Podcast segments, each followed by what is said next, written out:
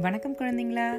இன்னைக்கு நான் உங்களுக்கு ஒரு குட்டி கதை சொல்ல போகிறேன் என்ன கதை தெரியுமா? சோம்பேறி கழுதை. இந்த கதையில் யார் யார் வராங்க? ஒரு உப்பு வியாபாரி அப்புறம் ஒரு சோம்பேறி கழுதை. இந்த ரெண்டு பேரும் தான் இந்த கதையில் வருவாங்க. சரி வாங்க. இவங்க ரெண்டு பேரும் கதையில் போய் என்ன பண்ணுறாங்கன்னு தெரிஞ்சுக்கலாம்.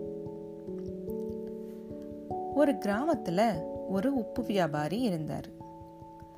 அவர் பக்கத்தில் இருக்கும் நகரத்துக்கு போய் தான் உப்பு வாங்கிட்டு வரணும். நகரம்னா டவுன் அங்கே இருக்கும் நகரத்தில் தான் தன் வியாபாரத்துக்கு தேவையான பொருட்களை எல்லாம் வாங்கிட்டு வருவார். அந்த நகரத்திலிருந்து அவரோட வீட்டுக்கு வர்றதுக்கு ஒரு ஆற்று பாலத்தை கடந்து தான் வரணும். ஒரு நாள் இந்த வியாபாரி உப்பு வாங்கிட்டு வரும்போது அவரோட கழுத மேலே நிறைய உப்பு மூட்டைகளை வச்சு எடுத்துட்டு வராரு. அவர் அந்த ஆற்று பாலத்தை கடக்கும் பொழுது கழுத கால் தவறி தண்ணிக்குள்ள விழுந்துடுச்சு.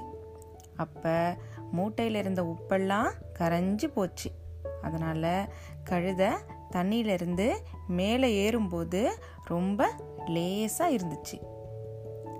அன்னையிலிருந்து இந்த கழுதை என்ன பண்ணும்னா எப்பெல்லாம் இந்த வியாபாரி அந்த ஆற்று பாலத்தை கடக்கும்போது தண்ணிக்குள்ள வேணும்னே விழுந்துடும். இதனால வியாபாரிக்கு கழுதை மேல சந்தேகம் வந்துடுச்சு.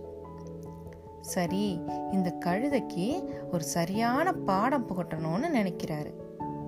இந்த முறை வியாபாரி நிறைய பஞ்சு முட்டைகளை அந்த கழுதை மேல ஏத்துறாரு. அந்த கழுதையோ வழக்கத்தை விட இன்னைக்கு ரொம்ப லேசா இருக்கே. அப்ப நம்ம தண்ணிக்குள்ள விழுந்தா இதை விட லேசாயிடும் அப்படின்னு நினைக்குது. அந்த ஆற்றுப்பாலம் வந்தோடனே வேணும்னே தண்ணிக்குள்ள விழுந்துடுச்சு. ஆனா இந்த முறை கழுதையால எழுந்திருக்கவே முடியல. ஏன்? ஏன்னா பஞ்சு தண்ணியில விழுந்தா என்ன ஆகும்?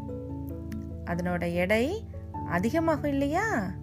அதுதான் காரணம். கழுதையால் தண்ணீர்லேருந்து வெளியில் வரவே முடியல.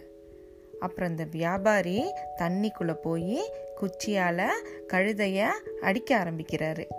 கழுதையோ ரொம்ப சிரமப்பட்டு தண்ணியிலிருந்து மேலே ஏறி வருது.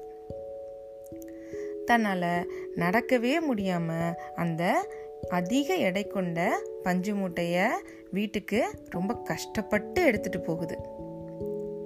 அன்னைக்கு தான் கழுத சரியான பாடத்தை கத்துக்கிடுச்சு.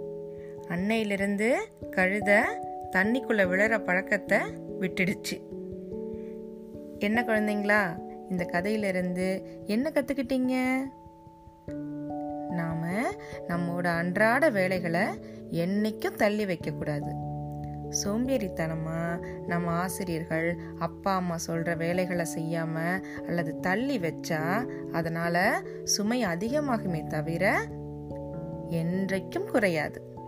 சரியா குழந்தைங்களா? மீண்டும் இன்னொரு அழகான கதையில் வந்து உங்களை சந்திக்கிறேன். அது வரைக்கும் நன்றி வணக்கம்.